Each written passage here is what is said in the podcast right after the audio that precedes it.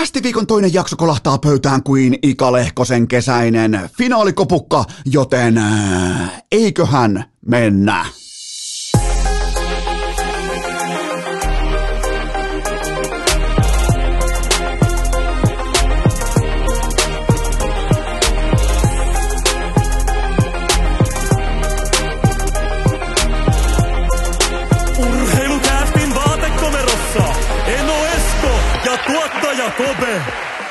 Tervetuloa te kaikki mitä rakkahimmat kummikuuntelijat. Jälleen kerran urheilukästin kyytiin on keskiviikko, kahdeksas päivä kesäkuuta ja eittämättä teistä osa, teistä valtaosa, varsinkin teistä absoluuttisesti alkuperäisistä kummikuuntelijoista muistaa suurin piirtein neljän vuoden takaa, kun me ihmeteltiin minä, sinä ja ohessa myös tuottaja Kope sitä, että mistä eri maailman kolkista urheilukästiä voi kuunnella, kun ää, siihen aikaan ei ollut kuuntelijoita kuin ehkä joku mitä ää, 7-10 000 per jakso paikoin, niin, niin oli helppoa skannata SoundCloudilla, että mistä ää, Kanadasta, Jenkeistä, Saksasta, Afrikasta, Australiasta, mistä kaikkialta tulee kuuntelijoita. Okei, mä vedän liinat kiinni tähän kohtaan. Tämä ei huipennut tämä alkusegmentti siihen, että mä kerron, että vihdoinkin on tullut kuuntelija Itä-Timorista, vaan silloinhan me ihmeteltiin myös sitä, että jumalauta, 200 000 kuuntelijaa, puoli miljoonaa kuuntelijaa, niin jossain vaiheessa mä lupasin teille, että seuraavan kerran mä raportoin kuuntelijamääristä, kun meillä on, mulla ja sulla rakas kummikuuntelija, kun meillä on 20 miljoonaa play-painallusta paketissa, ja se on tänään. Se on tänään. Otetaan ihan pienet Eli te siellä, te hullut, te idiootit, saatana siis äh, isoäidin pikku kusitassut, te olette 20 miljoonaa kertaa päättäneet painaa nyt play-nappulaa, ihan siis täydessä aikuisuuden äh, ja oikeustoimikelpoisuuden läsnä ollessa olette päättäneet tämän kyseisen hevonpaskateatterin kohdalla painaa play-nappulaa, joten 20 miljoonaa, lupasin silloin joskus varmaan satoja jaksoja sitten, että tämä käydään joskus läpi ja se käydään läpi nimenomaan tänään keskiviikkona, koska se raja on nyt rikottu, pidin kulkaa pienimuotoiset 20 10 miljoonan juhlatkin. Mä oon huomannut, että tällä hetkellä eri podcast-piireissä pidetään erilaisia juhlia, jos on vaikka saatu 50 jaksoa täyteen tai on saatu vaikka ensimmäinen tuotantokausi täyteen, jossa on vaikka yhteensä 10 jaksoa ja näin poispäin, niin mä pidin kulkaa 20 miljoonan play-painalluksen juhlaturheilukästissä ja mä menin pitkästä aikaa hammaslääkäriin ja puhutaanpa vähän niin kuin mentaalisesta valmistautumisesta paikkaan, jossa sä et välttämättä ole omalla mukavuusalueella, Etpä muuten olisi uskonut, että juhlajakso alkaa, varsinkin tällä epäjuhlajakso, alkaa hammaslääkärin raportilla siitä, että mm, se on mielenkiintoinen paikka, koska mä tiesin, että mä oon lintsannut. Siitä on vuosia, älkää koskaan tehkö niin kuin mä. Nä- Mulla oli aika vahva luotto mun hampaisiin, mutta älkää toimiko kuten minä. Oli varmaan vuosia, varmaan ehkä neljä vuotta, viisi vuotta edellisestä käynnistä. Ja ihan hirveä sellainen pakko mielle tulee yhtäkkiä niin kuin etukäteen jo selitellä tulevaa epäonnistumistaan sille, joka on käynyt, se on ollut kuusi vuotta lääkiksessä, sen jälkeen erikoistuminen kaikki. Ja se joutuu kuuntelemaan Henno Eskon valmiiksi laadittuja selityksiä siitä, että minkä takia siellä nyt hyvin potentiaalisesti on vaikkapa reikiä tai mitä tahansa hammaskiveä tai ongelmia, niin kato, kun oli tällaista, että se ollaan kuitenkin niin kuin yrittäjän arkea, tai mietin nyt, että tässä tulevana isänä tullaan, ja kaikkea tätä siis ihan koko litania saatana jossain niin kuin transsimaisessa, sellaisessa transsitilassa, missä on ripaus LSD, LSDtä mukana, niin mä olin siinä formissa, ja se katsoo sitten se lääkäri, okei, tuppas tähän penkkiin asti, täällä niin kuin hammaslääkäristä tullaan ihan tähän niin kuin tarkastuspenkkiin, ja no ei mitään muuta kuin plehat silmillä ja valo, lamppu käyntiin ja tota, kamaa suu täyteen siihen ja ja mä sitten kysyin jossain vaiheessa, että no tota, no, no, no mites kävi, että mikä on tuomio ja mitä tulee kotiläksyksi, niin se sanoi kuule, että nolla plus nolla reikää ylhäällä, ylhäällä ja alhaalla. Nolla plus nolla on yhtä kuin nolla ja mä aloin siinä pohtimaan, aloin punastelemaan siinä penkissä, että mä niinku selitin sille jo ummet ja lammet siitä, miten ei ole kerinyt ja miten on laiminlyöty ja niinku, että hyvä, ettei niinku ollut omat käsiraudat mukaan, että vie suoraan Keravalle, että mä en ole ansainnut tätä, niin, niin tota, se oli mielenkiintoinen tavallaan niinku, Äh, tällä selittelymoodi iski Endo Esko siinä tilanteessa. Vähän samalla kuin äh, pudonneille playoff-pelaajille vaikka NHL, se on ihan helvetimoinen pakko. Hyvä, ettei tuoda röntgenkuvia mukaan pressiin, että hei lonkas löytyi tällaista ja hei käsi oli tässä kunnossa ja, ja, ja hei kylkiluus oli tollasta ongelmaa. Ketään ei kiinnosta, se suoritus on siellä kaukalossa, sitä arvioidaan, sen jälkeen voitte tehdä vaikka minkä näköisen avoleikkauksen, ketään ei pidä kiinnostaa, koska kyse on huippurheilusta, mutta itsekin tuli langettua tuohon samaan ansaan. Etukään, mutta nimenomaan niin päin, että miettikää, jos mä olisin vaikka huippurheilija ja mulla alkaisi playoff-sarja, vaikkapa Colorado Avalancea vastaan, joka on voimatalo, niin välittömästi Eno Esko jo niin sarjaa edeltävässä pressitilaisuudessa ihan hirveä selittelyvyörö käyntiin siitä, miten me tullaan häviämään, joten ei tässä nyt ihan kytkin vaihteella olla liikenteessä tälläkään puolen mikrofonia, mutta joka tapauksessa te olette päättäneet 20 miljoonaa kertaa nyt painaa play-nappulaa, joten teille hihattomia paitoja, kyllä vain hihattomia paitoja osoitteessa hikipanta.fi. Menkääpä tsekkaamaan hihattomat paidat, siinä on ihan ok teksti, käykää katsomassa ne osoitteesta hikipanta.fi ja kiitoksia mukanaolosta kaikille rakkaille alkuperäisille. Tämä omistetaan nyt tämä 20 miljoonan rajapyykki epäjuhlat. Nämä omistetaan nyt tässä tapauksessa mm, alkuperäisille kummikuuntelijoille, just te, jotka maksoitte sen kovan hinnan siitä, kun mä harjoittelin, aluksi mä nauhoitin musiikkia ja sen jälkeen mä nauhoitin peltihallissa ja sen jälkeen mulla oli mikrofoni väärinpäin, se oli muutamassa jaksossa jopa kiinnikin ja näin poispäin, niin, niin tota, te maksoitte sen hinnan, joten tota, äh, niistä ajoista ehkä otan jopa vähän osaakin, mutta ähm, joku toinenhan olisi voinut harjoitella tätä tekemistä ennen kuin alkaa tekemään, mutta ei kuulu omiin tapoihin, joten, joten tota, mm, se on nyt siinä, eli nyt on 20 miljoonaa koronan epäjuhlat juhlittu hammaslääkärissä käyty, joten mennään ensimmäiseen aiheeseen. Tässä kuitenkin tavallaan otetaan Goat Goat Talk, niin kuin vuohipuhetta tähän väliin, jotta saadaan nuotti kohdalleen. Pelataan, pelataan, juhlitaan, niin juhlitaan. Nyt on juhlat juhlittu, joten hypätään tavallaan käänteisesti pelaamisen maailmaan. Colorado Avalancen kausi 2021-2022 on virallisesti alkanut. Miettikää, on tää tylyä sä ja mä, tuottaja kopea myöten me kaikki, me todettiin, että tämän porukan, tämän voimatalon, tämän oikeastaan niin kuin vauhtikoneen, offensiivisen dynamiikkalaitoksen Tämä kausi alkaa vasta Stanley Cupin finaaleista. Jos ei tule lännestä läpi, se on absoluuttinen boost. Ja kuka siellä astuikaan jälleen kerran esiin? Okei, supertähdet me tiedetään, Makar McKinnon kumppanit, mutta kyllähän herra jatkoaika kytkin Arturi Lehkonen Lounais-Suomen piikkiöstä jälleen kerran ratkaisijana. Mä tutustuin, otetaan kerrankin, jos sopii, otetaan kerrankin ihan vakavissaan Arturi Lehkosesta, koska mulla on hyvin mielenkiintoinen historia nimenomaan Lehkoseen ikään kuin peilata varten, koska silloin kun Arturi alkoi tekemään nousua kohti vaikkapa niin kuin SM-liiga-pelaajuuden perusstandarditasoa, niin hänellä on sellainen isäukko kuin Ika Lehkonen, oikealta nimeltään Ismo Lehkonen, ja mä olin silloin urheilulehdessä töissä, ja useimmitenhän se menee niin, että äh, isäukot soittelee toimittajille ja vähän niin kuin var, varmistelee selustaa ja vähän niin kuin boostaa omaa poikaansa ja vähän niin kuin katsoo, että jos on minkäännäköisiä suhteita mediaan, niin vähän niin kuin katsotaan, että sitä tietä silitetään tai niin kuin sitä äh, piikkilankaa otetaan siitä eestä pois, niin Ika oli täysin päinvastainen tapaus. Se soitti mulle ja se haukku Arsin heikkoudet joka ikinen kerta läpi, että ei saatana, tää, ei, toi pitää saada kuntoon, toi kuntoon, Esko, kun sä katsot Lehkosen, tai siis tästä, tästä tapauksessa, kun sä katsot Arsin pelaamista, niin kiinnitä huomiota ennen kaikkea tohon ja tohon heikkouteen, näiden pitää olla kunnossa, toi on perkeleen kova maailma,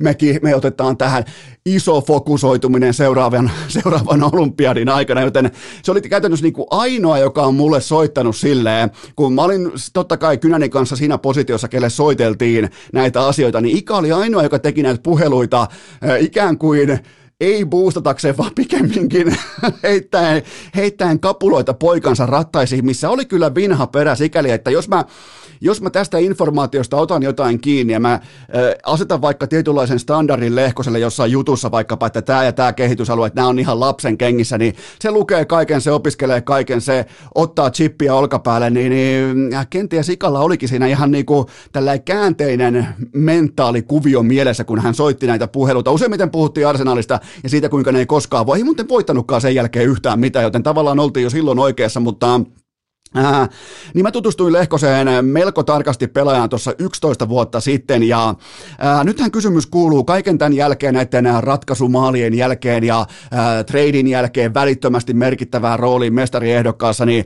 mikä tekee hänestä näin laadukkaan jääkiekkoilijan rakennuspalikoihin nähden?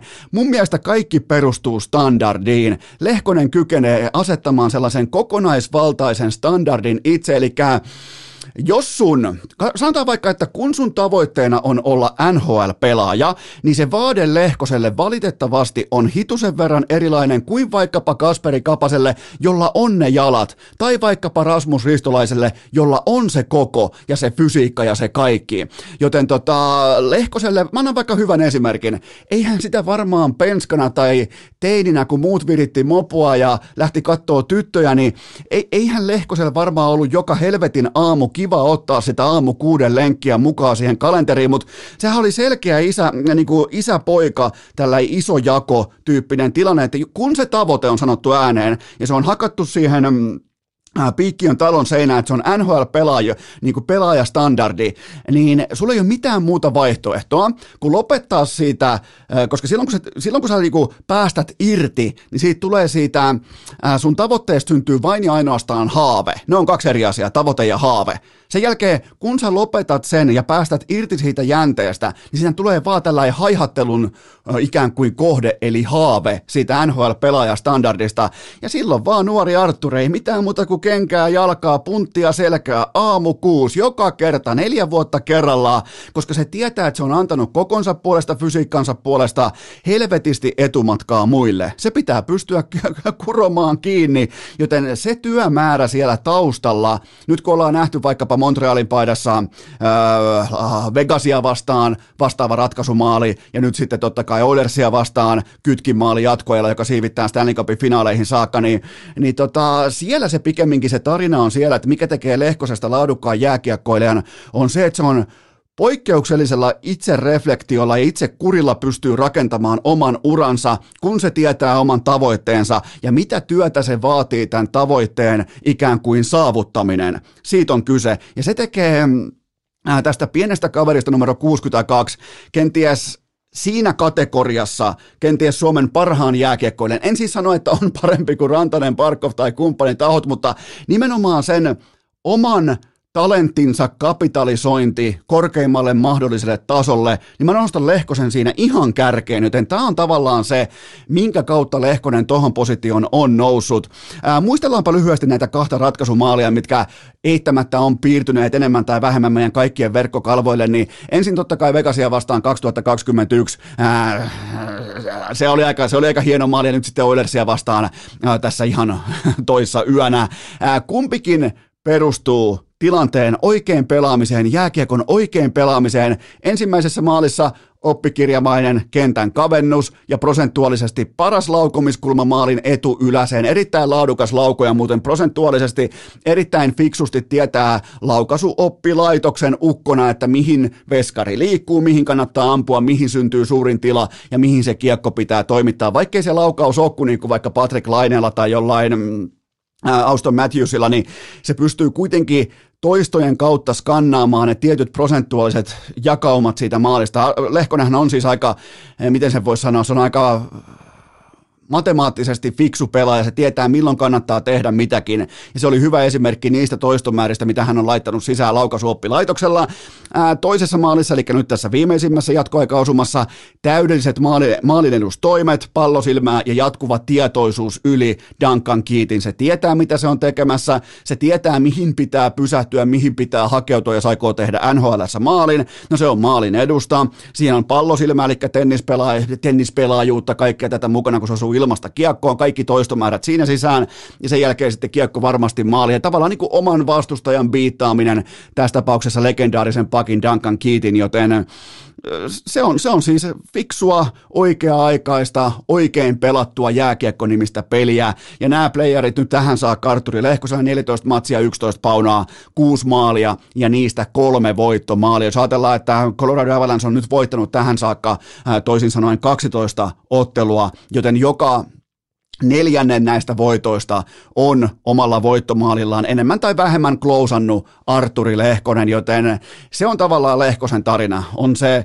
olympiadi kerrallaan, tuulimyllyjä vastaan taistelu, pienikokoisena pelaajana, ei mikään kauhean nopea, ei mikään taskuraketti, mutta jos sä katsot vaikka ota seurantaa vaikka NHL-finaaleissa, ota seurantaa vaikka Lehkosen ensimmäinen vaihto, katoppa ne pienet asiat vaikkapa oman alueen pelaamisessa, luistin kulmat, kaikki peittokulmat, sellainen pien sivuttaisliiketyyppinen, molempien luistinten leveäksi tekeminen vastustajan pakin edessä, että kiekko ei, ihan nämä pienet asiat, niin sulla joko on sitä tai ei ole sitä, ja se kaikki lyödään enemmän tai vähemmän haarukkaan siinä, kun päätetään, että okei, mulla on toi tavoite, mitä se vaatii? Se vaatii tän ja tän, okei, tää, se ei varmaan ole koko aikaa kivaa, mutta tiedättekö mikä on kivaa? On helvetin kivaa johdattaa äh, Colorado Avalanche Stanley Cup-finaaleihin 21 vuoden tauon jälkeen. Se on kivaa. Mä voin väittää melkein, että se on, se on jopa kivempaa kuin olla, nyt tämä menee pelle, jos mä näin kauan pysyttiin paketissa, se on jopa kivempaa kuin öö, Popedan keikka Ruisrokissa olla Mikko Rantasen harteilla, se on jopa kivempaa kuin se, joten yhteenveto, Lehkonen on täydellinen pelimies, epätäydellisessä olosuhteissa, joka on siis hänen rakennuspalikkansa, joten tota, se on enemmän tai vähemmän Arturi Lehkosen tarina tähän kevääseen, mutta ei ainoastaan tähän kevääseen, vaan hänen koko uraansa. Hän on onnistunut täydellisesti siinä, mitä hän on lähtenyt tavoittelemaan. Ja joten, joten jos nyt oli liikaa asialinjaa yhteen segmenttiin, niin lyödään perseilyksi, koska näittekö muuten, miten Raunan poika raivaussahan Mikko Rantanen suuttui kolmannen erän alussa suurin piirtein viiden minuutin kohdalla, otti iskun vastaan, sen jälkeen tuhti mökötys kaukalon kulmassa ja välitön kosto toimenpide. Ja peli tämän jälkeen 5-4 Coloradolle, kuka teki maalin kyllä vain Mikko Rantanen. Hankki muuten ensin itse sen jäähyn, ää, josta tämä ylivoima tuli, josta hän sitten omakätisesti vielä päätti tehdä sen maalinkin. Ää, Rane, kuunnelkaa tätä, Rane Raunon poika 14 otteluun, 17 pauna ja silti tuntuu kaikella rakkaudella. Ennen kaikkea tällä hetkellä erityisesti rakastaa Ranen playoff-naamakarvoitusta, niin jotenkin tuntuu, että tosipelit vasta alkaa, että tohon niinku toi suuttuminen, standardin korottaminen, sen jälkeen hankittu jäähy, maali, ää, peli on jatkoajalla, merkittävä, niinku ratkaisuhetkien pelaaminen. Mulla on vähän sellainen vipa, että se on sellainen niin kuin tausta Consmite-juna vielä puksuttamassa, koska toi painaa ihan kevyesti yli piste per peli, ja silti tuntuu, että Rane fiksuna kokeneena urheilijana ei ole tyhjentänyt koko hihaa tähän saakka. Mistä johtuen? Siitä johtuen, että ei ole tarvinnut, koska hän on koko ajan tiennyt joukkueensa franchise-tähtipelaajana sen, että ainoa ainoa standardi on Stanley Cupin voittaminen. Tonne länteen on turha vetää koko äh, kioskia tyhjäksi omasta kropastaan, koska siellä on ollut vastassa Nashvilleä, siellä on ollut vastassa St. Louisia ja nyt siellä oli vastassa Edmontonia, niin eihän me voida puhua näistä organisaatioista edes samassa lauseessa vaikkapa Tampa Bay Lightningin tai New York Rangersin kanssa tällä hetkellä, joten Mulla on voimakas vipa. Tämä on vain vipa, tämä ei perustu minkäännäköiseen tietoon tai faktaan, jonka mä pystyisin teille absoluuttisesti osoittamaan, mutta Mikko Rantasen playoffit on vasta alkamassa. Urheilukääst! Podcastien Maria Nurdin. Tähän välikköön mulla on teille huippunopea kaupallinen tiedote, nimittäin nyt myös meillä alkaa tietynlainen kesäkausi ja se on yhtä kuin auton pesusesonkin. Mä sain kaivettua teille sen diilin. Tämän sopimuksen tarjoaa autodude.fi, ylivoimainen autopesu välineiden paikka Suomessa verkossa. Tilaa nyt, välittömästi lähtee liikkeelle, tulee nopeasti perille, joten nyt pestään autoja ja tehdään se itse. Käytännössä niin ollaan oman itsemme autopesuloita. Se on mun mielestä hauskaa puuhaa. Mun mielestä se on aivan täysin typerää heittää joku 20-stadissa 35 euroa per käynti autopesulassa, kun sä voit tehdä sen kaiken myös ihan itse, joten tilaa Autoduden ruukien paketti, niin johan alkaa homma toimittaa ja pelti kiiltää. Jos mä osaan sen, niin säkin osaat sen. Kymmenen pinnan, uh, ky, mä kaivoin teille kymmenen pinnan uh, alennuskoodin. Se aktivoituu vain meikän IG-storista. Sä et voi mihinkään sitä kirjoittaa, se aktivoituu vain mun IG-storista, joten menkää klikkaamaan sitä ja ostakaa toi Autoduden nimenomaan toi uh, ruukien paketti, missä on kaikki tärkeimmät pesuvälineet mukana. Mulla on se, mä pärjään oikein kernaasti. Se on mukavaa puuhaa nyt, kun on lämmintä. Mä en näe mitään järkeä, että menee shippaamaan parikymppiä kerrallaan johonkin autopesulaan. Ollaan itse autopesuloita. Vähän niin kuin meillä pitää olla autopesula, meillä pitää olla kanaravintola, meillä pitää olla strippiklubi, joten aloitetaan siitä autopesulasta. Mulla on teille diili, sen tarjoaa autodude.fi, joten tämä 10 pinnan ale aktivoituu vain mun IG-storista. Menkää tsekkaamaan, menkää tsekkaamaan mun IG-story nyt keskiviikkona, niin aletaanhan kulkaa pestä autoja. Tähän kylkee myös toinen huippunopea kaupallinen. Tiedätte sen tarjoaa maisoda. Nyt viimeistään loppuu se vissyn raahaaminen sieltä kaupasta selkää vääränä. Välilevy pullistuu, kun sä kaivat niitä, ai, niin kuin kannat niitä aivan turhia vissypulloja. Tehdään myös vissymme itse vastuullinen, ympäristöystävällinen ja ennen kaikkea kotimainen yhtiö tilaa tilaa osoitteesta mysoda.fi, käytä koodia urheilu, saat 30 pinnaa alennusta, kyllä vain, käytä koodia urheilu osoitteessa mysoda.fi, saat aivan kaikesta 30 pinnaa alennusta, koodi urheilu ja osoite mysoda.fi. Urheilukääst! Tilastot varastettu Arposelta ja näkemykset Hofrenilta. Eittämättä meistä osa on ollut joskus sellaisessa tilanteessa tai tapahtumassa, missä on paljon hienoja, upeita, jopa niinku urheiluautoja, osa niistä vähän likaisia. Sitten tulee paikalle se ehkä sun suosikkimerkki, on se sitten mikä tahansa, vaikka Lambo tai Ferrari tai Tesla tai ihan mikä tahansa Mersu, Audi, se on sun oma makuasia, mutta tämä kyseinen sun suosikkiauto, se on kuitenkin muihin verrattuna aivan täysin putipuhdas, niin onhan se, miten se kimaltaa, kiiltää, säihkyy, loistaa, niin onhan se jotenkin vetävän oloinen. Nimittäin tähän kyseiseen hypätään tämän aasinsillan kautta NHLään, koska jos katsoo vaikka Conor McDavidia Leon Draisaitelia, tietyllä tapaa myös Nathan McKinnonia ja muutamaa muutakin pelaajaa, niin olihan siellä työnnetty paljon panoksia keskelle, varsinkin Oilersin tähtipelaajien osalta. Mennään kohta vähän tarkemmin Drysaitlin ja McDavidin, mutta se Kimalle, se rauhallinen liuku, aivan putipuhtailla kärryllä siihen muiden rinnalle, Keil Makar, herra Jumala mikä ottelusarja. Siis aivan fressinä, tuoreena, jotenkin iku eroottisen jääkiekon voimin. Neljä ottelua tehoin 2 plus 7, se on yhtä kuin yhdeksän, eli se lai 2,25 paunaa pakin paikalta per iltapuhde.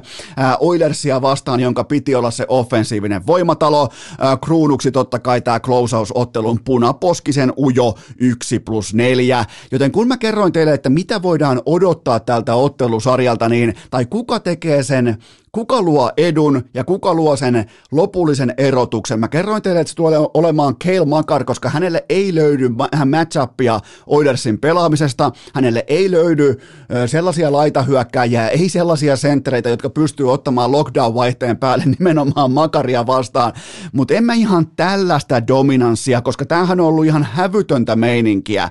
Aivan freshinä, tuoreena, otti ehkä vähän happea St. Louis-sarjassa edelleen, kuten sanottu, tavoitteena on Stanley Cupin äh, mestaruus, ei siis St. Louisin kaataminen, ei siis vaikka Nashvillen kaataminen, joten oli varaa ottaa ehkä vähän askelta taaksepäin ja nyt sitten Oilersia vastaan munat luukkuun ja ylivoimaisesti koko sarjan, koko ottelusarjan paras offensiivinen pelaaja. Äh, Tämä yhdeksän tehopistettä jopa niin kuin mairittelee Oilersia tässä, koska tuo käveltiin niin rumasti yli paikoin Keil Makarin toimesta, joten äh, se miten hänen pelaamisensa tällä hetkellä sädehtii ja kiiltää ehkä vähän kuluneiden pelaajien Ferrarien rinnalla, niin eh, se on tylyä. Se on, se, se on tällä hetkellä, se on se sun suosikkiauto. Se on se, joka tulee pestynä paikalle samaan aikaan, kun muissa on vähän kuraa, rapaa ja paskaa kyljessä, niin kyllä toi on Herran Jumalaton kaunis katsoa, kun poika osaa luistella, poika osaa liikkua, poika pelasi erittäin paikoin jopa vakuuttavankin puolustuspelillisen sarjan, joten mm, kyllä mä haluan nähdä sen. Tulee finaaleja sitten Rangers tai Tampa Bay Lightning, niin mä haluan nähdä sen laitahyökkäjän tai sentterin, joka ottaa Makarin edun pois – Mä en nimittäin pysty teille nyt tällaista kuvailemaan tällaista pelaajaa. En siis priimavuosien Esa Tikkasta, en ketään, ketään lockdown Stefan Jelleä tai ketäs näitä on näitä Sean Podain tai muita tota, äh, defensiivisiä legendoja, mutta mä en pysty teille kuvailemaan sellaista pelaajaa. En edes Patrice Berseronia tai ketä tahansa, joka voitti aivan täysin oikeutetusti selketrofin jälkeen, jälleen kerran. Mun mielestä koko trofi pitäisi muuten by the way nimetä Patrice Berseron äh, palkinnoksi, koska hän asettaa standardin tuossa bisneksessä tolla alalla hyökkäävän, korjaan puolustavan hyökkäjän maailmassa, mutta mulla ei ole mitään syytä odottaa, että nyt tällaisen sarjan jälkeen, että Keil Makarois ainakaan yhtään heikompi finaalisarjassa, koska jos tuosta punaposkisesta pojasta löytyy se ultimaattinen kilpailija, kuten mä myös epäilen, että se löytyy, niin hänen standardihan vain nousee sen myötä, koska nyt media tulee ihan täysin oikeutetusti tulee rummuttamaan sitä, että itää vastaavasta mitataan. Että nyt vasta alkaa playerit käytännössä myös Colorado Avalancella, niin tohon kun lyödään sitten vielä ihan oikeasti perunoita kattilaan, aletaan keittämään, niin onhan toi Keil Makar sen luokan edun luoja, kun puhutaan nimenomaan pelitilannekohtaisesta edusta, jonka sun joukkue saavuttaa sillä hetkellä, kun tällä numerolla kahdeksan on kiekko raitin mailansa lavassa, joten se on ihan käsittämätön, minkä edun se pystyy luomaan tilannekohtaisesti tuolle porukalle, joten yhdeksän paunaa tähän kyseiseen Oilers-sarjaan ja koko sarjan paras offensiivinen pelaaja, samalla myös koko sarjan paras pelaaja. Mä kirjaan Coloradolle, kuitenkin kolme huolenaihetta Stanley Cup-finaaleihin. Numero yksi, totta kai Nasem Kadri. Kaikki tietää sen, äh, että kuinka tärkeä pelaaja hän on Colorado Avalanche. Mun mielestä kun pysyvästi tässä kohdin pitäisi tehdä Mikko Rantasesta keskushyökkäjä, voidaan käydä sitä tarkemmin läpi ennen Stanley Cupin finaalta. Mun mielestä Rane Raunonpojan pitäisi olla tässä kohdin sentteri, koska kaikki teistä No en tiedä muistaako nyt ihan kaikki, mutta osa teistä ei väistämättäkin muistaa sen, että kun Rane Raunonpoika pelasi sentterin tontilla tälläkin kaudella paljon, hän oli koko, hän oli VAR-tilaston mukaan koko NHLn paras pelaaja, yli, tai kokonaisvaltaisesti tuottavin pelaaja yli Auston Matthewsin ne ajat, kun hän oli keskushyökkäjänä. Mun mielestä Rantasen pitäisi, jopa pitäisi harkita. Otetaan nopeasti Mikko Rantasesta mun mielestä hänen kioskinsa, eli hänen tota, omakohtaisen pääkoppansa ja uransa tiimoilta pitäisi pohtia sitä, että onko hän laitahyökkäjä vai keskushyökkäjä pelissä, joka on jatkuvasti virtaamassa enemmän ja enemmän keskushyökkäjä vetoisemmaksi. Hän on nimittäin tämän kauden parhaat pelinsä pelannut keskellä, joten Mikko Rantanen ehkä mun papereissa, helppo huudella jälleen kerran täältä kotisohvalta, mutta olisiko siinä kuitenkin enemmän keskushyökkäjä lopulta kuin laita hyökkäjä, etenkin ymmärtäen tämän pelin evoluution, mutta joka tapauksessa Nasem Kadri, mä en usko, että hän palaa finaalisarjaan. Totta kai nyt tulee jopa yhdeksänkin päivää lepoa, mutta se näytti pahalta. Mä uskon, että tämä on pelkkä savuverho, mä uskon, että tämä on pelkkä niin kuin, äh, Oilersin varpaillaan pitäminen sen osalta, että, tai seuraavan vastustajan varpaillaan pitäminen pikemminkin, että, että nyt se on vain tämän yhden ottelusarjan sivussa ei niiden ole pakko kertoa tai puhua totta tässä vaiheessa. Joten tota, jotenkin mulla on, kun se miten se käsi oli siinä ja se kaikki ja miten se masentunut, useimmiten pelaajien ilme, noissa tilanteissa se pettymys, kenties ne kyyneleetkin mukana, niin ne kertoo sen, että okei, jotain meni pahasti, ja tästä ei muuten nyt ollakaan niin pelkällä jääpussilla mukana enää, joten Nasem Kadri, ihan merkittävä huolenaihe ää, Colorado Avalanchein Stanley Cup runiin. Sitten numero kaksi, Pavel Franzus ja Darcy Kemper sä joko luotat näihin veskoihin tai et luota, mä en luota. Mulla ei nyt varsinkaan tämän nelosottelun jälkeen ole mitään syytä luottaa äh, Pavel Franzusiin. Sulla kenties on, sä tykkäät ehkä mettän puolisesta veskareista, sulla voi olla muitakin ongelmia, mutta tota, mä en luota. Mulla ei ole mitään, mä en ole löytänyt sitä syytä, miksi mä luottaisin näissä playareissa näihin kyseisiin maalivahteihin. Ja yhtäkkiä mä en käännä mun rekeä, että hei, tänä aamuna mä heräsin, mä aloin luottamaan. Ei se ole sellainen, että sä yhtäkkiä näet jonkun nollapelin, kun sä kohtaat jonkun 0,78 maali odottamaan, niin ei siinä heitellä ainakaan mun vaatekomerossa hattua ilmaan, jos tekee vain oman työnsä ja tulee siis nollapeliottelusta, huu, tulee nollapelin kanssa pois matsista, missä on nolla tekopaikkaa vastustajalle. Se ei mun mielestä mitenkään hirveästi standardin ylittävä suoritus, joten mä en luota näihin veskareihin. Nämä, nämä veskarit on se osasto, jos tämä offensiivinen voimatalo pyörii niin kuin se pyörii alamäki aika voimakkaasti, niin nämä veskarit voi tehdä finaaleista aika hauskaan. Siis puhutaan maalirikkaista finaaleista, puhutaan kovista swingeistä otteluiden sisällä, ja sen viihdepaketin tulee tarjoamaan nimenomaan Pavel Franzus ja Darcy Kemper, joten tota, mulla ei ole luottoa tähän veskariosastoon. Kohta numero kolme, Lepo Lepo tässä vaiheessa sesonkia on kerran kerrasta ruostetta. Se on ihan karu fakta, varsinkin ottelut numerot 1 ja 2. Jos katsoo vaikka Tampaa Rangersia vastaan heti kärkeä, Lepo oli ruostetta. Jos katsoo NPAn puolta Golden State Warriorsia, Bostonia vastaan finaalien kärkeen, sekin oli ruostetta. Denverin pojat huilaa tähän kohtiin peräti yhdeksän täyttä päivää ennen finaalien starttia. Ja ajattele sun omaa arkea. On sun duuni sitten mikä tahansa, niin vaikka sen sanotaanko seitsemän päivän poissa poissaolon jälkeen. No voin omakohtaisesti sanoa, että jos mä oon vaikka viikon pois vaatekomerosta ja mä otan tämän mikrofonin, mitä mä oon tehnyt jumalauta niin monta kertaa, tämä kaikki on automatisoitu, että tässä ei ole mitään ihmeellistä, on niinku, tämä on yhtä selkeä asia kuin hengittäminen mulle nykyään, mutta jos siinä on se rytmin tappava viikon tauko, niin mä en osaa puhua. Mä en osaa varsinkaan aloittaa lauseita, joten kun mennään huippurheilu, joka on hitusen verran vaativampaa kuin podcastin tekeminen, niin mun papereissa, ja mä en koskaan tule hyväksymään öö, niin kuin poikkeavaa mielipidettä tähän. Mun papereissa lepo on aina ruostetta. Ottelut numero yksi ja kaksi menee vihkoon, tai jopa ihan päin persettä sen takia, että se lepo on kuin onkin virallisesti ruostetta. Sen jälkeen sun etu voi tulla esiin, mutta siihen saakka mun mielestä se on enemmän uhka kuin mahdollisuus saada paljon lepoa. Kun taas osa saattaa hehkuttaa sitä, että tulee hyvin levänneenä. Tässä vaiheessa kautta, kun sun tärkein tankkaus, sun tärkein niinku tankkaus, voisiko sanoa, polttoaine sun kropassa on adrenaliini, niin niin et, et, ethän, silloin kun sulla sykkeet laskee, sulla pääsee irti siitä pelaamisen jänteestä, siitä kiimasta, siitä kopukasta, niin sitä on vaikea tavallaan kuroa kiinni sitä, vaikka sä kuinka hyvin levi, levännyt. Ei se ole tässä kohtaa mikään ase, joten kolmonen nimenomaan tähän Coloradon uhkakuviin on ehdottomasti toi lepomäärä. Sitä on tässä kohdin mun papereissa heille liikaa, koska nyt näyttää siltä, että idästä tullaan mukaan suoraan liikkuvaan junaan, ja sieltä tullaan sitten pikkusen kovaa. Sieltä tullaan, kun on syke vieläkin 135 per pelaaja, samaan aikaan kun täällä on niin kuin Kankunin hyvä, ettei rantatuolit kaivettu esiranen helvetin kallille kattoterassille. Joten siinä on se ero, ja se on se uhkakuva, mä haluan nähdä johtajuutta McKinnonit, mä haluan nähdä Landeskukilta, Rantaselta, että tavallaan kun ne tulee luukuista ulos ää, sitten finaaleihin, niin mä haluan nähdä oikeastaan yllättyä siitä, että jumalauta, se lepo ei ollutkaan ruostetta. Kotikenttä kaikki viimeisen päälle, ei tekosyitä. Mä haluan nähdä, että lepo ei ollut ruostetta. Ähm, ja tälle listalle, uhkalistalle sitten ei yllä lännen divisionaviiriin koskeminen. Lopettakaa tämä hevonpaska, tällä ei ole mitään tekemistä urheilun kanssa. Lopettakaa tämä vouhottaminen jonkun pokaaliin koskemisen kanssa. Ihan täyttä roskaa. Ja oli muuten Nathan McKinnonilta kaunis Kobe Bryant sitaatti välittömästi ottelun jälkeen suorassa TV-haastattelussa. Chops not finished.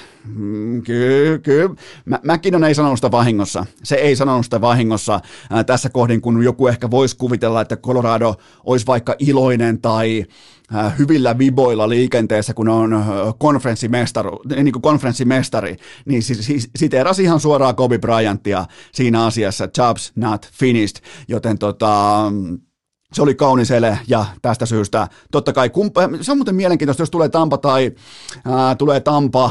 Mä sanoisin kuitenkin, että Colorado on orastava ennakkosuosikki, ehkä joku 55-45, Rangersia vastaan ehkä 60-40, mutta tulee joka tapauksessa, mitä tahansa tulee tapahtumaan. Tulee veskareiden syystä, äh, tulee Makarin syystä, McKinnonit, kaikki, Lehkonen, Rantanen, tulee helvetin hyvät finaalit. Meillä on, rakas jääkiekkofani, meillä on sellainen tilanne tällä hetkellä käsissämme, toisin kuin vaikka viime vuonna tai Tampa vastaan Dallas-sarjassa, meillä on tilanne käsissämme, meillä on niin sanotusti pokeritermein nutsit kädessä, ja osa voi pitää omissa kivistäkin tällä hetkellä kiinni, ja siinä ei mitään pahaa. Tota, tämä ei mene vihkoon. Nämä finaalit ei voi mennä vihkoon, meillä on, meillä on nutsit kädessä. Tästä tulee viimeisen päälle laadukkaat finaalit, joten tota, mä otan niitä jo tässä vaiheessa. Tämä menee, tulee menemään todella hyvin näin niin kuin viihdyttävän jääkiekon ystävän kannalta. Ää, sitten te kaikki, nuoret jääkiekkoilijat, lopettakaa välittömästi kaikki liikevoimaan perustuva harjoittelu. Oikeastaan lopettakaa ihan kaikki muukin harjoittelu. Ää, olkaa ennemmin kuin Leon Drysaitel.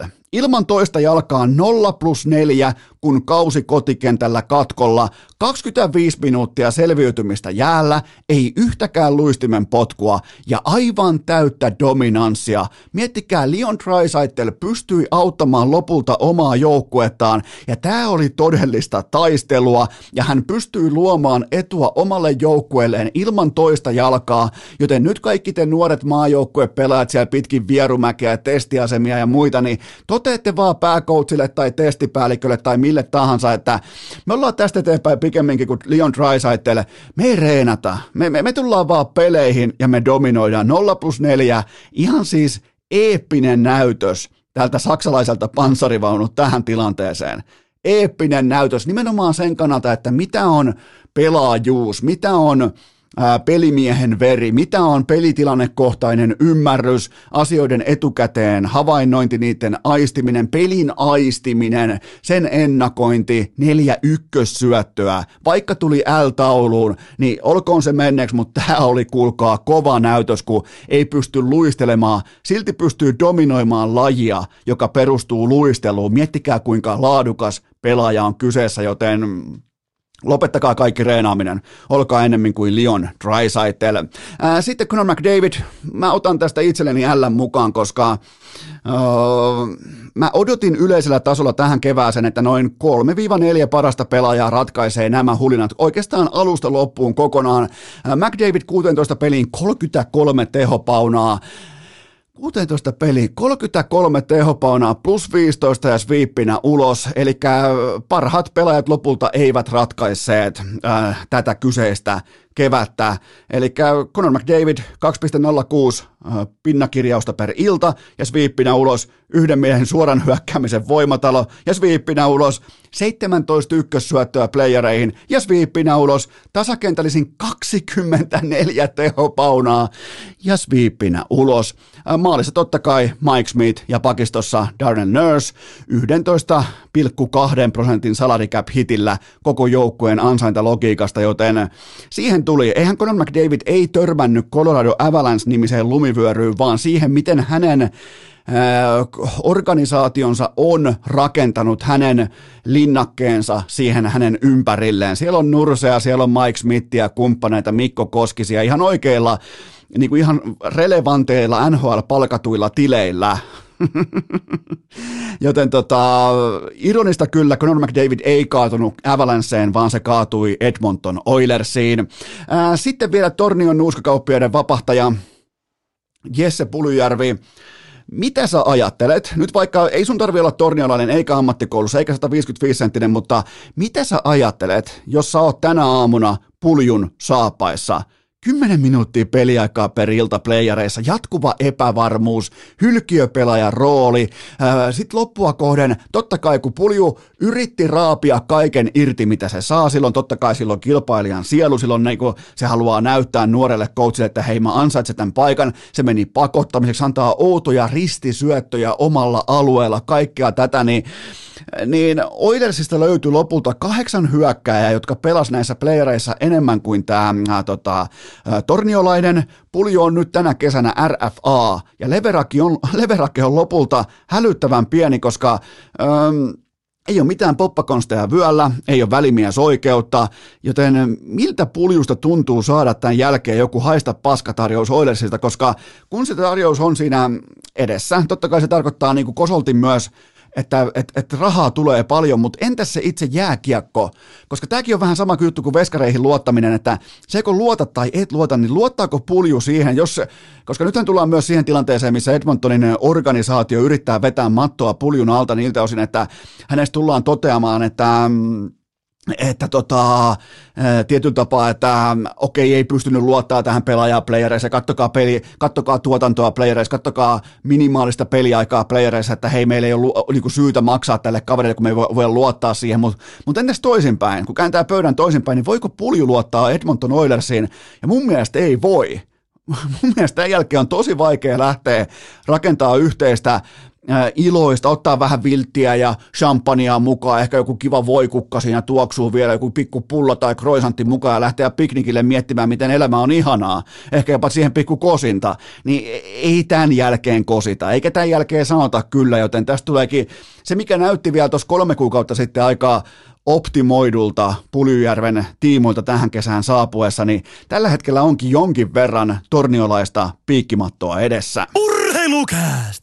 Tämä on virallisesti Arsenalin vuosi! On mulla teille huippunopea kaupallinen tiedote ja sen tarjoaa Pikadelin salaattipaarit urheilukästin ylpeä yhteistyökumppani turvallisuuden, terveyden, fiksuuden asialla. Hellekausi alkaa, syö kevyemmin, ota sieltä se salaatti mukaan, et varmasti petu, ota savulohisalaatti. Mä teen sitä hyvin usein, toimii kaikissa tilanteissa, varsinkin treenin jälkeen, mukava kun on vaikka pitkä kardio, maastopyörä metsässä, sen jälkeen Pikadelin salaattipaarin kautta kotiin, niin ai että kun kun kulkee, menkää osoitteeseen pikadeli.fi, katsokaa sijainnit, syökää kevyesti, fiksusti, terveellisesti. Se välttämättä se vähän niin kuin tulos ei näy välittömästi, mutta niin kuin, se ei ihan heti, kun sä syöt nyt vaikka keskiviikkona fiksusti, niin torstaina tuskin sun vaakas ilmoittaa, että aha, siellä on tehty hyviä asioita, vaan anna niiden marinoitua näiden ajatuksia ja huomaa löytävässä, että joku ehkä uusi tendenssi, suunta elämään nimenomaan vaikka fiksusti syömisen maailmassa, vaikka kolmesti viikossa, neljästi viikossa, näin pois. Mä en tuputa teille mitään, mä totean vaan näin 38-vuotiaana ihmisenä, että se kannattaa jossain vaiheessa, joten tsekatkaa hellekausi alkaa, tsekatkaa Pikadelin salaattibaarit osoitteesta pikadeli.fi. Tähän kylkee myös toinen huippunopea kaupallinen tiedote ja sen tarjoaa urheilukästin erittäin ylpeä pitkän linjan pääyhteistyökumppani Oshin iso sininen. Nyt se nestetankkaus kohdalle, kattokaa sitä säämittaria, tulossa 23 ja 24 astetta helle lukemia koko Suomeen, iso sininen vitamiinivedet, äh, magnesiumjuomat, kaikki löytyy kaupan hyllystä, mutta muistakaa varoa niitä halpoja, sysipaskoja kopioita, ottakaa se aito ja alkuperäinen iso sininen sieltä mukaan, löytyy lähimmästä kaupasta tai sitten osoitteesta oshi.fi, jos ei ole kaupassa, jätä korttelitoive, sinun toive, K-kauppias toive, mikä toive, laita vaikka savumerkki tai äh, vaikka jonkinnäköinen sellainen punainen, mikä se on hätäraketti taivaalle, että täällä ei ole iso sinistä, nimenomaan ei punaista rakettia, vaan sininen raketti taivaalle, joten mä en enää tiedä, missä me ollaan, mutta menkää osoitteeseen osi.fi, koska osi iso sininen näiden hellekausien ehdoton MVP. Urheilukääst!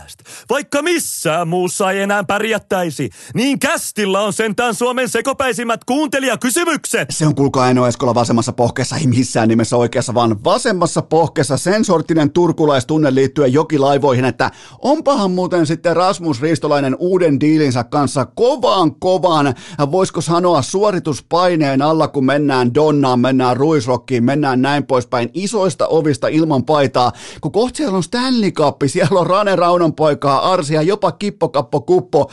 Tästä tulee mielenkiintoa, koska tällä hetkellä, kun kaikki ää, totta kai odottaa, että kaikki paineet on Colorado, ne on vaikka Rantasella, niin itse asiassa kaikki turkulaispaineet onkin Rasmus Ristolaisella tästä hetkestä eteenpäin, koska siellä on iso jako edessä. Siellä on Herra Jumala, mikä turkulaiskesä. Ää, siis Seiskan Panu Hörkköhän joutuu menee asuu sinne Donnan jokilaivan sinne mm, alakaten ripustuksiin, kun siellä alkaa sellainen louhiminen. Jossain vaiheessa, kun nämä on rikkaita, nämä on komeita, nämä on nuoria, niillä on Stanley Cup, niillä on vitusti rahaa, kaikki tämä, niin kyllä on Turussa, herra Jumala, mä haluaisin olla turkulainen, mutta otetaan kuitenkin teiltä, koska mä en ole turkulainen, mä joudun olemaan podcastaja ja mä nappaan teiltä nyt ensimmäisen kysymyksen pöytään. Olisiko Boston Bruins Jukka Jaloselle optimaalinen päävalmentaja tontti? Äh, tähän voin sanoa ihan suoraan, että ei missään nimessä. Bostonissa hyökätään coachin kurkuun muutenkin, lajissa kuin lajissa pois lukien Bill Belichick, aivan suoraan säälimättä. Ja ennen kaikkea, jos olet NHL-noviisi tuossa kaupungissa, joka on erittäin datanojaava, erittäin tavallaan coachi vaativa, siellä etsitään aina syyllinen penkin takaa lajissa kuin lajissa ennemmin kuin pelaajista. Totta kai omillekin buuataan, mutta kyllä coachia kouritaan kovalla kädellä, kun homma ei toimi. Joten mä voisin jopa argumentoida sen puolesta, että Boston on viimeinen paikka, johon NHL-noviisin kannattaa lähteä. Ja mikäli Jalonen joskus ennen tätä kultaputkea on saanut kritiikkiä vaikkapa Suomi-mediassa, niin se ei ole sitten mitään verrattuna Bostonin aamuradion tai paikallislehdistöön. Se on kovaa kylpyä. Mä sanoisin, että täällä missään nimessä meidän Jukkana, niin mä tiedän, saattaa niin pitkän linjan kummikuuntelijat ihan kun se tietäisi, mikä urheilukästi on. Tai se on kyllä kolmasti vieraan, että tavallaan niin kuin sen se tietää, mutta se ei varmaan kuuntele, mutta jos pitäisi jotain kiertää tässä kohdin, mä kiertäisin ihan kylmästi Bostonin, mä kiertäisin, äh, mä kiertäisin Philadelphian. Siellä on nimittäin siellä coachia osoitetaan sekä osaamattomasti että intohimoisesti sormella välittömästi, kun homma ei toimi. Jos se on noviisi, se syödään elävältä, vaikka se olisi kuinka kulta Jukka Jalonen meiltä täältä Suomesta. Joten tota, en pidä relevanttina keskusteluna Jalosen eh, mahdollista Boston Bruins-korttia. Seuraava kysymys, ja se johtuu nimenomaan, mä vielä palaan tuohon, että se johtuu nimenomaan siitä, että miksi mä en pidä relevanttina sitä, niin on se, että Jalonen tässä kohdin tekee vain oikeita, harkittuja, fiksuja aikuisen päävalmentajan päätöksiä. Nyt ei tarvitse kiivetä mihinkään tai nyt ei tarvitse niinku juosta mihinkään tai nyt ei tarvitse tyrkyttää itseään mihinkään. Siitä syystä voi ajatella erittäin tahdikkaasti ja akate- akateemisesti koko tämän keisin läpi ja kiertää kaikki nämä Bostonit ja Philadelphiat, joten, joten tämä on niinku tavallaan se ää, niinku päätöspuheenvuoro tähän kyseiseen argumenttiin. Seuraava kysymys. Minkä vaikutusarvon annat Evander Kaneille ei Oilersin putoamiseen? No varmaan jossain 0,4 prosentin hujakoilla se pyörii tuossa nelosmatsin osalta, eli toisin sanoen ihan täysin mitätön. Ei näiden, Conor McDavidin arvo on varmaan ehkä joku puolitoista prosenttia, kaksi prosenttia markkinassa, Paljonhan se on. Varmaan jossain tuossa tossa maailmassa. Voi olla joku 3-4 prosenttia nyky, nykyvireessä, joka on siis ihan täysin hävytön, mutta ei nämä Evander Keinit, nämä ei niin sanotusti liikuta linjaa yhtään mihinkään suuntaan. Ja mähän varoitin teitä kuumalla hetkellä siitä, kun tuntuu, että joka paikasta uppoaa kiekko sisään, niin Aika on Keinille pahoin, pahin mahdollinen vihollinen ja kello on pahin ase. Se tekee jossain vaiheessa jotain saatanan typerää ja se maksaa sille joukkueelle. Tässä tapauksessa jälleen kerran vähemmän yllättäen se maksoi tota Edmonton Oilersille loistavien playoffien päätteeksi. Seuraava kysymys. Voitko selittää Nikita Kutserovin dominanssin siten, että tässä kaikessa on yhtäkkiä järkeä?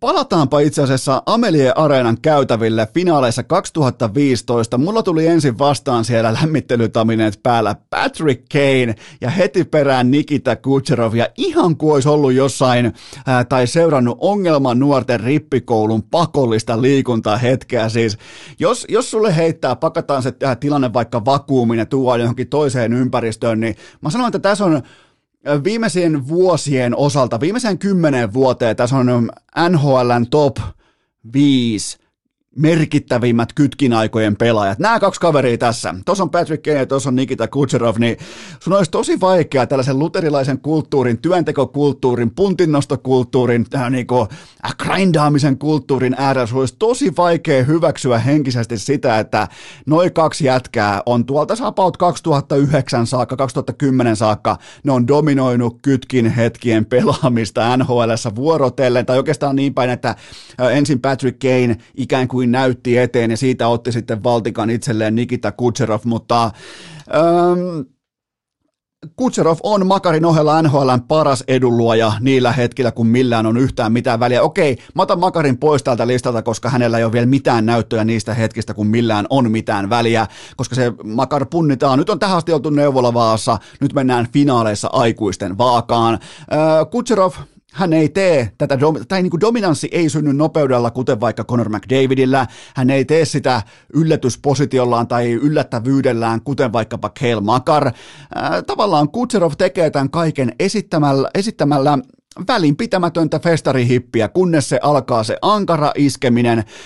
Siis Kutserovhan käänsi omalapaisesti Tampan sarjan Rangersia vastaan tuossa kolmosmatsissa. Okei, sulla tässä tätä kuunnellessa on jo hyvin todennäköisesti, sulla on tiedossa mitä on käynyt nelosmatsissa, mutta ilman tätä jälleen kerran numero 86 jätti-iltaa tähän tilanteeseen, niin sarja olisi enemmän tai vähemmän paketissa, joten se on käsittämätöntä, että se, mitä Patrick Kane näytti, varsinkin 2015 finaaleissa niin kuin ihan omakätisesti Game 6 kotikenttä ratkaisumaali kahteen nollaan siihen ja Stanley Cup kohti kattoa, niin, niin nehän oli opin hetkiä Kutseroville, joten se ottaa se mun mielestä kopioi hyvin paljon sitä, mitä Patrick Kane teki, ja te, no, tavallaan tekee edelleen, ei se mikä on kadonnut, se on edelleen yksi NHL parhaista pelaajista, mutta, mutta ennen kaikkea se kytkin hetkien pienet ratkaisut, ne, ehkä no joku nopea rystysyöttöpeli siihen, ehkä joku epäortodoksinen syöttökulma tai vastaavaa, niin ei tuolla montaa ole, ketkä pystyy näitä tekemään. Ja tässä jälleen kerran nähdään, niin nähdään se, että NHLn parhaat pelaajat ei ole parhaita urheilijoita, vaan ne on parhaita pelimiehiä, ja sen kanssa mä oon erittäin iloinen, että tästä ei tullut puntinnostoliigaa, vaan tästä tuli se, että mitä tapahtuu pääkopassa sillä hetkellä, kun painekattila kiehuu, ja nämä on siis se kyky olla parhaimmillaan noilla hetkillä on Nikita Kutserovin, se on se koko uran tarina. Seuraava kysymys. Etkö muista, miten sanoit Andrei Vasilievskin kättely kädestä Torontosarjan jälkeen? Eikö se ollut nimenomaan kilpikäsi?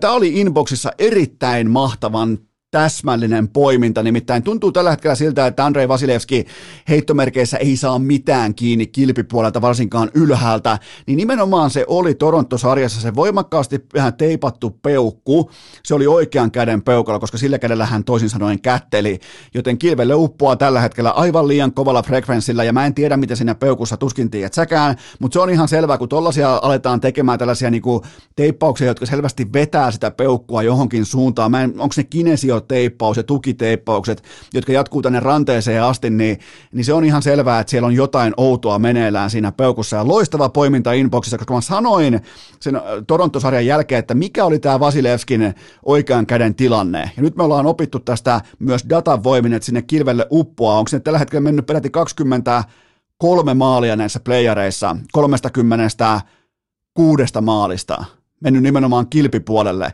joten tota, ja kilvelle ylös on mennyt pelkästään 19 kaappia, joten äh, kyllähän siinä ilmeisesti jotain on, mikä häiritsee liikelinjoja, liikemukavuutta, sellaista tiettyä niin kuin dominoivaa torjumista, mitä ollaan nähty kuitenkin viimeiseen kahteen äh, niin kuin Stanley Cup runiin hänen osaltaan, joten, joten erittäin loistava poiminta. Äh, seuraava kysymys.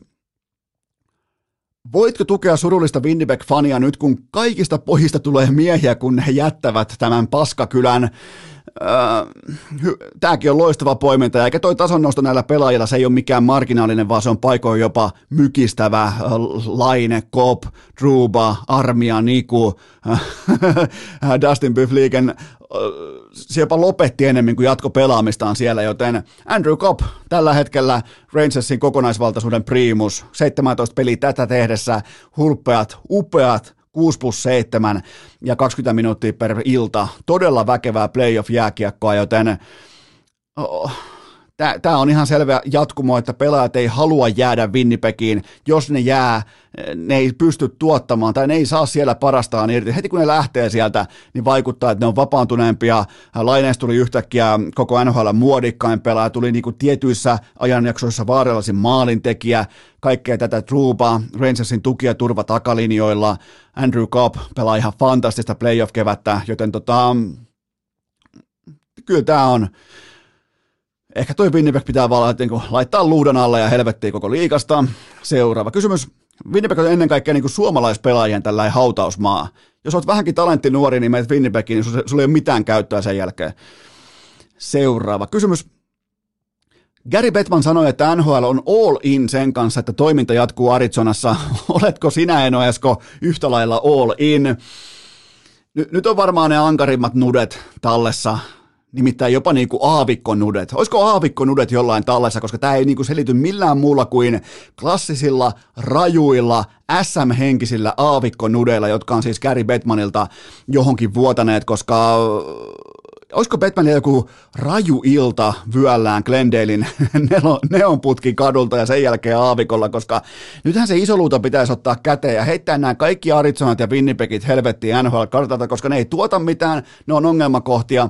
No Winnipegis on sentään se, että siellä on ihan aitoa jääkiekkokulttuuria, mutta kukaan free, free agentti tai niin kuin vapaa-agentti ei halua pelata siellä, omat, pelaat, omat tähtipelaat haluaa helvettiin sieltä, öö, Mik, miksei vaan siivota kylmästi Arizona ja Vinne, niin kun stuntti seis, nää pois, oikeisiin urheilukaupunkeihin, ei mitään muuta kuin toiminta käyntiin terveeltä taloudelliselta pohjalta. Mutta tämä on ihan täysin niin kuin, täys fiasko tämä, mitä Arizonan suunnitellaan. Ollaan tekemässä jotain jättimäisen budjetin areenaa jääkiekolle ja paikan päällä käy lopulta 7000 ihmistä, joten pysykää nyt siellä liikuntasalissa niin kauan, kun teidät heitetään koko liikasta helvettiin, vaikka omistaja-äänestyksellä, jos ei muuten. Seuraava kysymys. Onko Paul Bissonette hyväksi vai pahaksi jääkiekolle? Ehdottoman hyväksi ja tämä ei ole TNTlle tämä ei ole mikään uusi tilanne. Ne on kuitenkin antanut Charles Barklin ja äh, Saguil O'Neillin, ne on antanut heidän persoonien loistaa sellaisella tavalla, mitä amerikkalaisessa TV konservatiivisessa TV-bisneksessä ennen sitä ei oltu koskaan nähty. Se, mitä aloitettiin TNTllä nimenomaan Charles Barklin irtipäästämisen tiimoilta, niin, niin niistähän hedelmistä nautitaan edelleen tämän jättimäisen NBA-brändin tiimoilta. Mä uskallan jopa sanoa, että Bissonette, eli Bisnasti, on top 5 henkilö, kun puhutaan lätkäperheen sisäisestä vaikuttavuus, vaikuttavuudesta tärkeimmässä kohderyhmässä, joka on siis seuraava maksava asiakas. Siellä voi olla McDavidia, Crosbya, Matthews ja ehkä Marner, ja tuohon kategoriaan me heitetään myös Paul Bissonet. Niin, niin se vaan on. Se on tota, multitalentti sekä tv podcastissa, radiossa, missä tahansa, sometuotannoissa, YouTubessa, kaikki lähtee. Ja nimenomaan sillä, että myymättä sitä omaa persoonaansa. Ketään ei kiinnosta bisnestin analyysi vaikka viivelähdöistä tai trapin pelaamisesta, mutta jos pitää vaikka vetää itselleen keskikalju, tota, eli anti-irokeesi päähän kesken lähetyksen playoffeissa tekee sen. Jos pitää puhua vaikka, että jos joku vierasjoukkue on heikolla jalalla liikenteessä, niin se kertoo, mitkä on tämän kylän parhaita strippiklubeja. Joten se on viihdettä. Ja, ja jos sä haluat, haluat kuulla tiukkaa pelitapa-analyysiä, niin me, me sun 13 kanssakuluttajan kanssa vaikka Twitteri, teette oman kanavan sinne, missä käytte läpi vaikka viivelähtöä, koska mun on pakko paljastaa teille, että Isossa kuvassa ne ei kiinnosta ketään. Absoluuttisesti ei ketään. Kaikki, ketkä on yrittänyt rakentaa vaikkapa Suomessa bisneksen sen varaan, on mennyt nurin ikuisesti ja aina. Printissä, TVssä, joka paikassa. Aivan joka paikassa. Ja siitä on riittävästi näyttöä vyöllä. Joten tota, se ei toimi. Sillä ei ole maksavaa asiakasta. Joten Paul Bissonet ehdottomasti hyväksi jääkiekolle. Seuraava kysymys. Narrasin rouvaani, että Coloradon sentteri Comperin koko nimi on Juha Tapio Comper. Olenko oikealla vai väärällä puolella historiaa? Juha Tapio Comper. Jumalauta. Vielä piskunen raitin sentteri. Öm, Äh, kyllähän sä aika raakalainen ainakin oot, jos oot saanut tämän uitettua läpi, että se on Juha Tapio Compier. Mutta tota, olisi vielä mielenkiintoista kuulla niin kuin se lisäselvitys tähän, että mistä tämä nimi ikään kuin kumpuaa, kun se on nimenomaan Juha Tapio Compier, että että on, onko tässä joku niinku selkeä tausta tai jonkinnäköinen tarina tai jonkinnäköinen ehkä jopa, tehdäänkö tästä Stanley Cupin jälkeen jopa suomalaispelaaja, mä en kysy, kansa kysyy, Juha Tapio fanit kysyy, joten tota, on kyllä mielenkiintoinen läpivienti. E, kyllä tässä ollaan oikealla puolella historiaa. Seuraava kysymys. Minkälaisen jatkumon Tomi Lämsä tarjoaa Antti Pennasen U20-projektille? Astuu siis puikkoihin U20 elokuisen, elokuun klassikon jälkeen, kun U20 niiden hotellihäiden takia siirrytetyt farssimaiset U20-kisat pelataankin nyt sitten loppuun, joten tota, mun mielestä Tomi Lämsä on erittäin laadukas valinta, paljon samoja arvoja, samaa tematiikkaa kuin Pennasella. Lämsä on verrattain erittäin kovanahkainen ja kokenut päävalmentaja, se tuo tiettyä perspektiiviä siihen, kun sä oot pärjännyt liigassa armottomassa turbulenssissa, tai siis et ole välttämättä pärjännyt, vaan sä oot selviytynyt liigassa todella kovassa mediapaineessa ja turbulenssissa, sä oot tullut läpi KHL, NHLstä, Venäjältä, niin kuin päävalmentajan pestissä, nähnyt sen niin kuin hierarkia-aseman, kaiken sen, niin tota, tämä tuo perspektiiviä nuorille pelaajille, tavallaan Lämsän tietty kokemus ja tietty näkemys, se aiheuttaa myös sen, että nämä pelaajat arvostaa tätä kaveria. Se on helvetin tärkeää, kun tullaan nuorille pelaajille, tullaan heitä johtamaan, niin on pakko syntyä sellainen tietty sanaton arvostus välittömästi siihen huoneeseen. Ja ja onhan toi toki paljon muutakin toi pesti kuin vain U20 jääkiekko tai se, tai se turnaus, missä jahdataan kultaa. Koko putka on lämsän valvonnassa, pois lukien ää, aikuisten jääkiekko. Se niin 16-20-vuotiaat maajoukkueen ryhmät, kaikki tämä toiminta, niin se on Lämsän valvonnassa ja mun mielestä on mielenkiintoista seurata, että mitä Lämsä tuo mukanaan vaikkapa KHLstä sekä hyvässä että pahassa nuorten kehityspolkuun, ihan vaikkapa akatemiatoiminnan tai kehittämishankkeiden osalta, niin, niin Eli mun mielestä todella hyvä. Ja nyt kun tämä kääntyi näin päin, koska Putin päätti hyökätä Ukrainaa ja, ja tappaa lapsia ja naisia, niin, niin tota, kuitenkin Lämsä löysi nopeasti sitten seuraavan askelman urallaan. Itse asiassa täytyy muuten myöntää myös, että Lämsä tuli täällä maaseudulla juoksulenkillä ohi musta tuossa. En siis itse juossut, mutta tota, olin tuottaja Kopen kanssa kävelyllä, niin Lämsä Lämsä juosi ohi, mä katsoin, että mitä hän, niin siinä hetkessä tuossa pari viikkoa sitten mietin, että mitä hän Lämsälle seuraavaksi, että mitä hän on mielessä, ja en viittinyt siinä kuitenkaan pysäyttää, kun oli sen verran, mutta oli, oli ei ollut, ei ollut Topi Raitasen päkielen nouseva askel. Siinä kohdin nimittäin vielä käytössä. Täytyy, tämän verran täytyy raportoida Lämsän päivälenkistä, mutta tota, erittäin hyvä valinta. Seuraava kysymys. Mihin suuntaan NBA-finaalit kallistuu kolmannessa ottelussa? No kaiken tulee määrittää nämä tandemit ja kumpi ilmoittautuu kollektiivisesti ensin finaaleihin mukaan, eli Steph ja Clay vai sitten Tatum ja Brown.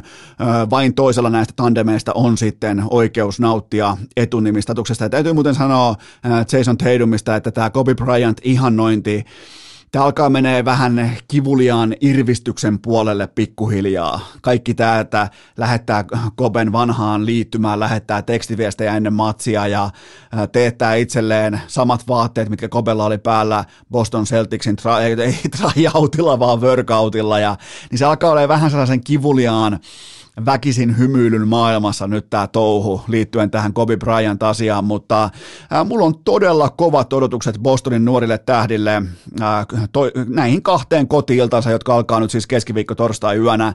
Ää, Jason Tatum pohjustaa ja Jalen Brown closeaa, ei Al Horford, ei Marcus Smart, niiden on pakko olla nämä kaksi pelaajaa sille, että nimenomaan Tatum ja Brown pelaa laadukkaasti samana iltana hyvin. Sitä nähdään pelottavan harvoin, mutta nyt kun Clay Thompson ei saa mitään aikaa, niin tässä on iso sauma lyödä munat luukkuun kotimatseissa, joten mä ootan todella vahvaa. Mä otan kahta Bostonin kotivoittoa näistä ää, kyseisistä otteluista.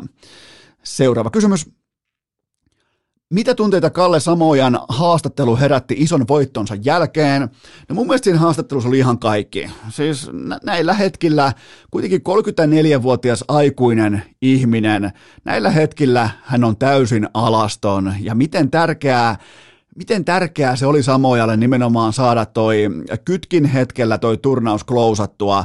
Ja mä, mä voin vaan kuvitella niitä kaikkia tunteita, muistoja siinä kuninkaan tuolissa Iivo-henkisesti odotellessa, että muut hiihtäjät tulee maaliin, koska kun se ei kuitenkaan ollut se, joka lopettaa turnauksen, vaan siinä oli pitkä aika odotella vielä sen jälkeen, kun muita oli vielä radalla, että tuleeko ne ohi tai rinnalle tai näin poispäin, niin, niin Tämä oli kaiken kaikkiaan aika koskettava ja hieno tapa ylistää vaimoa, nimenomaan sitä yhteistä matkaa, kun on tultu ihan oikeasti se pitkä matka, eikä mitään lempääläistä matkaa, vaan se ihan oikea pitkä matka on tultu, ja nimenomaan kuinka paljon tämä vaatii vaikka multa ei nyt ihan hirveän usein ei kuulla golfista ylisanoja, mutta kuinka paljon toi vaatii yhteistä sitoutumista niin kuin, nimenomaan kollektiivina, kun toinen on ammattilaisgolfari, kuinka paljon se vaatii sitä poissa olemista, sitä fokusointia, sitä pään sisäistä jumppaa, keskittymistä, sitoutumista, kaikkea sitä. Sitten kun se on se ison voiton hetki, niin kuin nyt oli,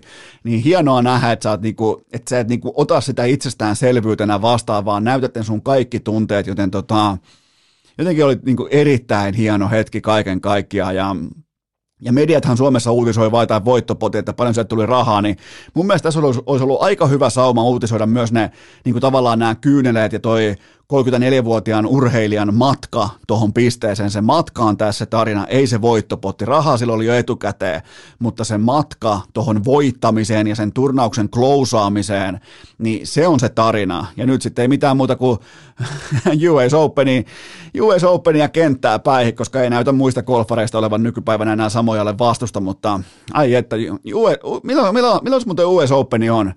Kai se on nyt tässä kohtapuoli, koska Jouki ja Edikin lähti jo Jenkkeihin mukamas pelaamaan pokeria. Se on muuten tämä VSOP äh, pokerihirmujen lähtö tonne World Seriesiin, Las Vegasiin, niin se on sitten aivan täys, niin kuin, se, se, on, se on savuverhojen savuverho, se ei ole mitään muuta kuin aamu viieltä Vynnin golfkentälle, sen jälkeen yksityislentokoneella sinne, missä US Open ikinä pelataankaan, välillä ehkä joku niin kuin neljäkättä pokeria, okei, no sekin riittää pärsisellä kahteen pokaaliin tai rannekkeeseen, ja sen jälkeen taas vähän pelataan golfia, joten tota, aika paljon tuli muuten tyhjennettyä hihaa liittyen golfiin tähän, tota, tähän kyseiseen jaksoon. Onko jopa urheilukästin pisin golf-raportti ikinä, mutta, mutta joo, Kalle Samojalle fantastinen voitto ja nimenomaan se, että en, en mä osaa arvioida sitä golf-voittamisen niin kuin painoarvoa suhteessa vaikka maailman kärkeen tai miten merkittävä tämä turnaus oli, mutta se, että kuinka aito ihminen hän oli tolla hetkellä, ton voittamisen äärellä, niin kyllä mun täytyy myöntää, että niin kuin karvat oli pystyssä myös täällä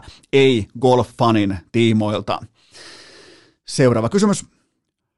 Maksettiinko Aaron Donaldille liikaa? Katohan NFL pitkästä aikaa. No, NFL-neuvotteluiden tuole, tuorein vipuvarsi vaikuttaa olevan se, että mä muuten lopetan mun uran ellei, Ja ton jälkeen sitten alkaa vasta neuvottelut, joten ensin pelirakentajat ja nyt sitten näköjään myös puolustuksen linjamiehet. Mä sanoisin, että maksettiin liikaa, mutta toisaalta Rams on korkean riskin kulttuuri. Mun mielestä sä et maksa tommosia summia, yli 30 miljoonaa dollaria puolustuksen linjamiehelle, et missään olosuhteessa, et tee sitä running backille, sä et tee sitä puolustuksen pelaajille, sä teet sen vain ja ainoastaan terveessä kulttuurissa pelirakentajalle, mutta Rams uskaltaa ottaa shotteja ja toistaiseksi ne on myös palkittu. Seuraava kysymys. Onko Rafael Nadal mukana koko urheiluhistorian Goat-keskustelussa? Vai että vuohi-keskustelussa Rafael Nadal? Ää, ei tietenkään ole. Siis eihän Michael Jordankaan tehnyt kaikkia pisteitään vaikkapa vain toisella neljänneksellä. Se oli aika helvetin hyvä myös avausneljänneksellä, kolmannella ja ennen kaikkea neljännellä kvartsilla. Joten Nadal dominoi yhtä alustaa ja laji on kuitenkin vain tennis. Viimeisen 20 vuoden osalta likimain koko muun lajikunnan tulisi lähinnä hävetä Kukaan ei ole pystynyt haastamaan ei Nadalia, ei Djokovicia eikä Fedua, joten tota, mun mielestä koko muun lajikunnan tässä kohdin, tämän dominanssin jälkeen, tämän kartellin jälkeen, jos ei ne kaikki muut on maksettuja, siten, että tämä kolmikko maksaa heille iloisesta osallistumisesta heidän kinkereihin ja niin kuin, tällaisesta niin kuin saappaat jalassa kaatumisesta. Sen mä ymmärrän, jos ne kaikki on maksettu eli fiksattuja urheilijoita, niin mä oon silloin ihan täysin fine. Mutta muussa tapauksessa, jos kaikki muut on tämän 20 vuoden ajan tosissaan pelannut tennistä, ja tämä on silti pysynyt täysin stabiilina tämä voimasuhde, niin koko lajikunnan pitäisi hävetä. Ja ne varmaan häpeäkin. Ne on kuitenkin pohjimmiltaan tennispelaajia. Äh, Mutta Nadal Roland Garrosissa äh, uransa mitassa 112 ja 3. 112 ja 3, yhteensä 115 ottelua, joista voittanut 112. 112 ja 3 on sun rekordi Ranskassa, Pariisissa, Roland Garrosissa. Joo, mutta ei, ei, ei, ei Goat-keskusteluun mennä sillä, että hallitsee jonkun yhden alustan. Sinne mennään sillä, että sä hallitset koko sun lajin. Sun pitää sitten pystyä biittaamaan Jordania, Messiä, kumppaneita, niin e, ei me tätä debattia nyt laiteta, kuulkaa, ei edes kesän kunniaksi tulille. Seuraava kysymys. Perustetaan kavereiden kanssa kesän aikana podcast. Miten sitä voi tehdä kaupallisesti kannattavan? No tämä on syystä tai toisesta on kuuma peruna inboxissa, kun tuntuu, että podcasteja syntyy ovista ja ikkunoista, ja se on oikeastaan ihan hyvä niin. Maailmassa kuitenkin tällä hetkellä on jo tollainen ehkä noin miljoona podcastia, joten ei muuta kuin tänne kyllä internettiin mahtuu tallennettua ääntä oikein kernaasti, mutta podcast-ammattilaisuus syntyy siitä, että sä oot joko eka ainoa tai paras. Siinä on tavallaan se, että jos sä oot sen sun genren, se on vaikka auton peseminen on sun genre, ja sä oot sen eka ainoa tai paras, niin sulla voi olla siinä kohdin markkina. Muussa tapauksessa sulla ei ole markkinaa, ja mikäli yksikään näistä kolmesta kohdasta ei toteudu, niin älä jätä sun päivätyötä. Podcast on erittäin hyvä oheistuote vaikkapa jonkun oikean työpaikan rinnalla. Se voi olla joku vaikka kerran viikossa tuote tai jotain muuta vastaavaa. Niin kuin erittäinkin toimiva kokonaisuus, mutta jos et sä ole eka, ainoa tai paras, niin Suomen kokoisessa markkinassa sulla ei ole bisnestä. Mä, mulla on riittävästi kokemusta, että mä voin tämän myös niin kuin ihan oikeasti faktapohjaisesti sanoa ääneen, näin se vaan menee. Joten tota, siinä, no, taas, niin kuin, kesäsin tulee tällaisia podcast-kysymyksiä inboxiin paljon, että niin kuin, miten kannattaisi tai, tai niin kuin, että mit, miten, niin kuin, mikä on tavallaan se lähtö ponnahduslauta, niin tehkää niin, että antakaa se podcastin itsessään opettaa teitä. Kyllähän se opettaa. Urheilukästä on opettanut mua jatkuvasti. Ei mulla ollut mitään hajua, mitä mä oon tekemässä tai miten mä rakennan mun mainonnan silloin neljä vuotta sitten. Tai mulla oli vaan niin kuin joku etiäinen siitä, että näin tämän mun vision ehkä pitäisi mennä. Ja, ja sitten mä annoin, että se podcast opettaa mua. Eihän se mene niin päin, että sä päätät jotain ja juntaat sitä samaa kaavaa läpi, kun tämä on luova ala. Ja se on se, missä mä viittaan markkinan, on luovuudessa. En mä ole paras asiantuntija tai luovuudessa, se on se kohta, missä, missä mä voin sanoa, että mä oon joko eka, ainoa tai paras. Ihan kevyesti. Joten tota, siitä syntyy myös se, että mä voin olla podcast-ammattilainen, enkä tee mitään muita töitä. Joten tota, ei mitään muuta kuin lisää vaan ääntä, äänitallenteita ympäri internetin ja ootankin sellaisia mielenkiintoisia ja itse asiassa on ihan hauska nähdä, että syntyy sellaisia niin kuin eksakteja podcasteja, jotka ei ainoastaan, kun mulla on niin kuin urheilu niin kuin mä sen näen, on urheilukästin koko pohja synnyin idea, niin, mutta on sellaisia hyvin tarkkoja, niin kuin, totta kai perustuu vaikka on pyöräily tai sitten sanotaan vaikka, että olisi vaikka sellainen triathlon podcasti, joka se, se, se jakautuu aina kolmeen osaan se jakso, että on aina siinä samassa järjestyksessä uinti, ää, pyöräily, juoksu, että siinä analysoidaan vain sitä kokonaisuutta ja kaikkea tällaista. Muistakaa, tämä on rajaton pelikenttä tai jatkuvasti, jatkuvan kilpailun alla. Kuka tahansa voi koska tahansa biitata kenet tahansa. Koko ajan kaikki valtikat, kaikki pyramidin huiput, ne on koko ajan vallotettavista. Tämä on täysin avoin bisnes. Kenenkään on turha itkeä jossain pitkin Twittereitä tai internettejä, että miten tollakin paskalla, tehkää, tehkää parempaa paskaa. Kaikkihan tämä on ihan täyttä halpaa matalan budjetin paskaa. Niin tehkää hitusen verran parempi, biitatkaa markkina ja sen jälkeen te olette siellä pyramidin huipulla. Silleen se vaan menee, tämä on täysin avoin markkina. Koko ajan, joka ikinen aamu, kuka tahansa, joka hallitsee jotain tiettyä genreä tai skeneä, niin on lyötävissä toisin kuin monopolibisneksessä tai, tai niin kuin rajoitetussa bisneksessä tai, tai tota valtiobisneksessä tai tällaisissa, jotka on niin kuin standardisoituja ja reguloituja. Joten ei mitään muuta kuin hyökkäykseen vaan. Sen kautta se syntyy. Sanoisin jopa niin kuin, että, että kesän teemana voisi olla sellainen nuorille podcasteille, sellainen, niin kuin, sellainen hulvaton hyökkäysmentaliteetti sellainen, niin että vaan ei mitään muuta kuin munat luukkuu. Se on munat luukkuu se, miten syntyy hyvä podcasti, mutta tota, tällä pieni podcast-luento tähän keskiviikkojakson hännille. Ja nyt tähän sellainen juttu, että tämä oli tässä. Ää, menkää katsomaan hihattomat paidat osoitteeseen hikipanta.fi ja urheilukästin olkalaukkuvaelluskiekot yksin oikeudella osoitteesta prodigustore.eu. Ja nyt tehdään sellainen juttu, että ihan normaalin tapaan perjantaina jatkuu.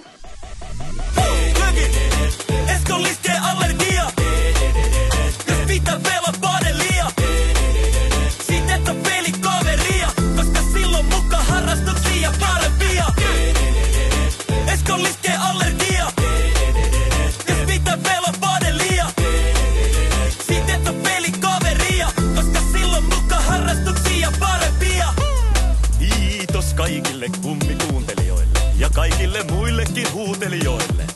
Tämän päivän jakso oli tässä. Valitettavasti urheilukästiä on odotettavissa myös tulevinakin päivinä, joten anna korviesi huilata siihen saakka. Siinä kaikki tältä erää. Urheilukäst kiittää ja kuittaa peliä. Vaatetomero tyhjenee. Onko äänitys päällä?